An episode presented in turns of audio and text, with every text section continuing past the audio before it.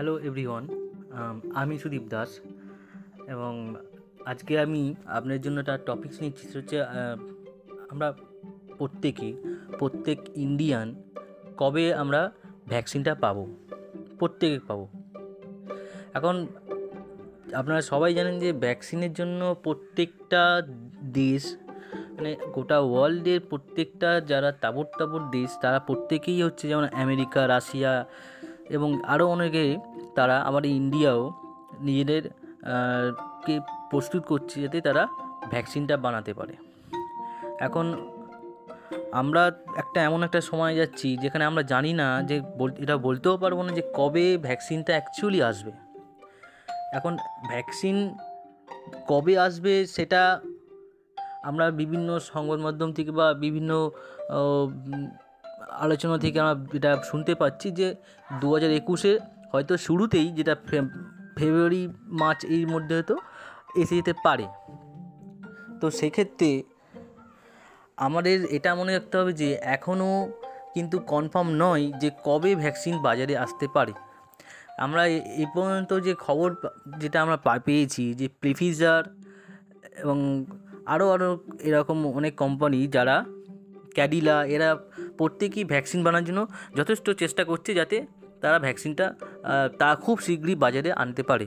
এবং এই কোভিড নাইন্টিনকে যত সম্ভব নির্মূল করে দিতে পারে গোটা ওয়ার্ল্ড থেকে। কিন্তু চেষ্টা চলছে, প্রত্যেকেই দাবি করছে তাদের ওষুধটা সব থেকে বেশি কার্যকর হবে, ninety five, ninety six, ninety, এরকমভাবে চলেই আসছে। মানে প্রত্যেকের যারা নিজেরা দাবি করছে যে তাদের ওষুধটা সবথেকে বেশি কার্যকরী হবে।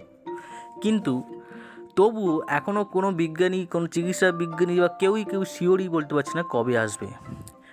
এখন আমাদের একটাই উপায় হচ্ছে আমরা যদি নিজেকে সেভ রাখি এবং নিজেকে একটু ওই কিছুদিন যন্ত অন্তত আমাদেরকে নিজেকে সেভ রাখতে পারা যায়, তাহলে ভ্যাকসিন আসা আগে পর্যন্ত আমরা কিন্তু সুস্থ থাকব। এখন যেহেতু আমার টপিক হচ্ছে ভ্যাকসিনটা ঠিক কবে আসতে পারে? যদি মোটামুটি ধরে নিয়ে যেতে পারে যে ভ্যাকসিনটা আসছে দু হাজার একুশে ফেব্রুয়ারি বা মার্চের দিকে, তাহলে তবুও ধরুন গোটা আমাদের ইন্ডিয়াতে প্রত্যেক দিন যদি একটা কনসেপ্টভাবে ধরে নিতে পারে যে প্রত্যেকে প্রত্যেক দিনে দশ লাখ করে ডোজ দেওয়া হবে এবং এক একটা ডোজ একজন করে দশ লাখ ডোজ দেওয়া হবে, তাহলে আপনি ভাবুন আমাদের ইন্ডিয়াতে ধরুন একশো চল্লিশ কোটির কাছাকাছি দেশ আছে।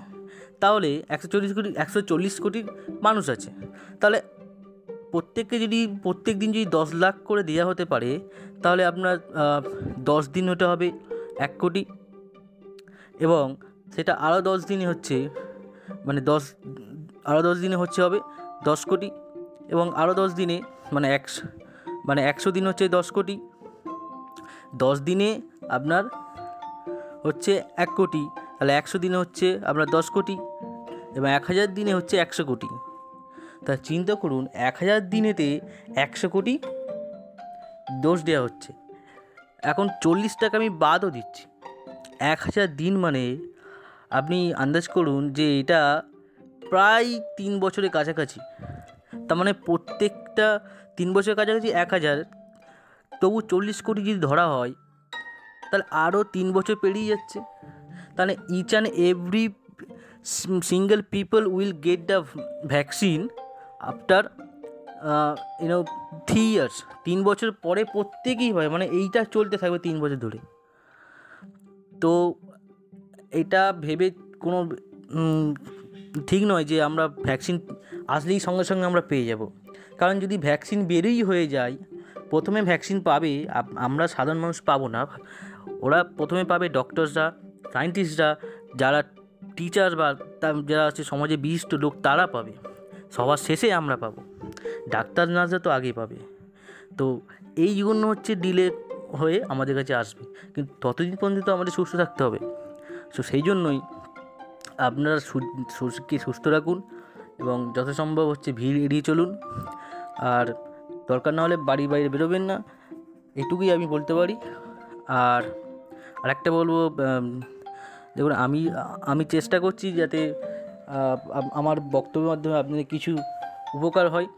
তো যদি আমার কোনো উপকার মনে হয়, তো আপনি ভিডিওটাকে লাইক করবেন শেয়ার করবেন এবং আমার চ্যানেলটাকে অবশ্যই সাবস্ক্রাইব করবেন।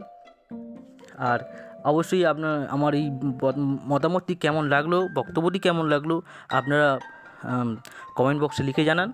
আমি আপনাদেরকে উত্তরে অপেক্ষায় রইলাম। ধন্যবাদ।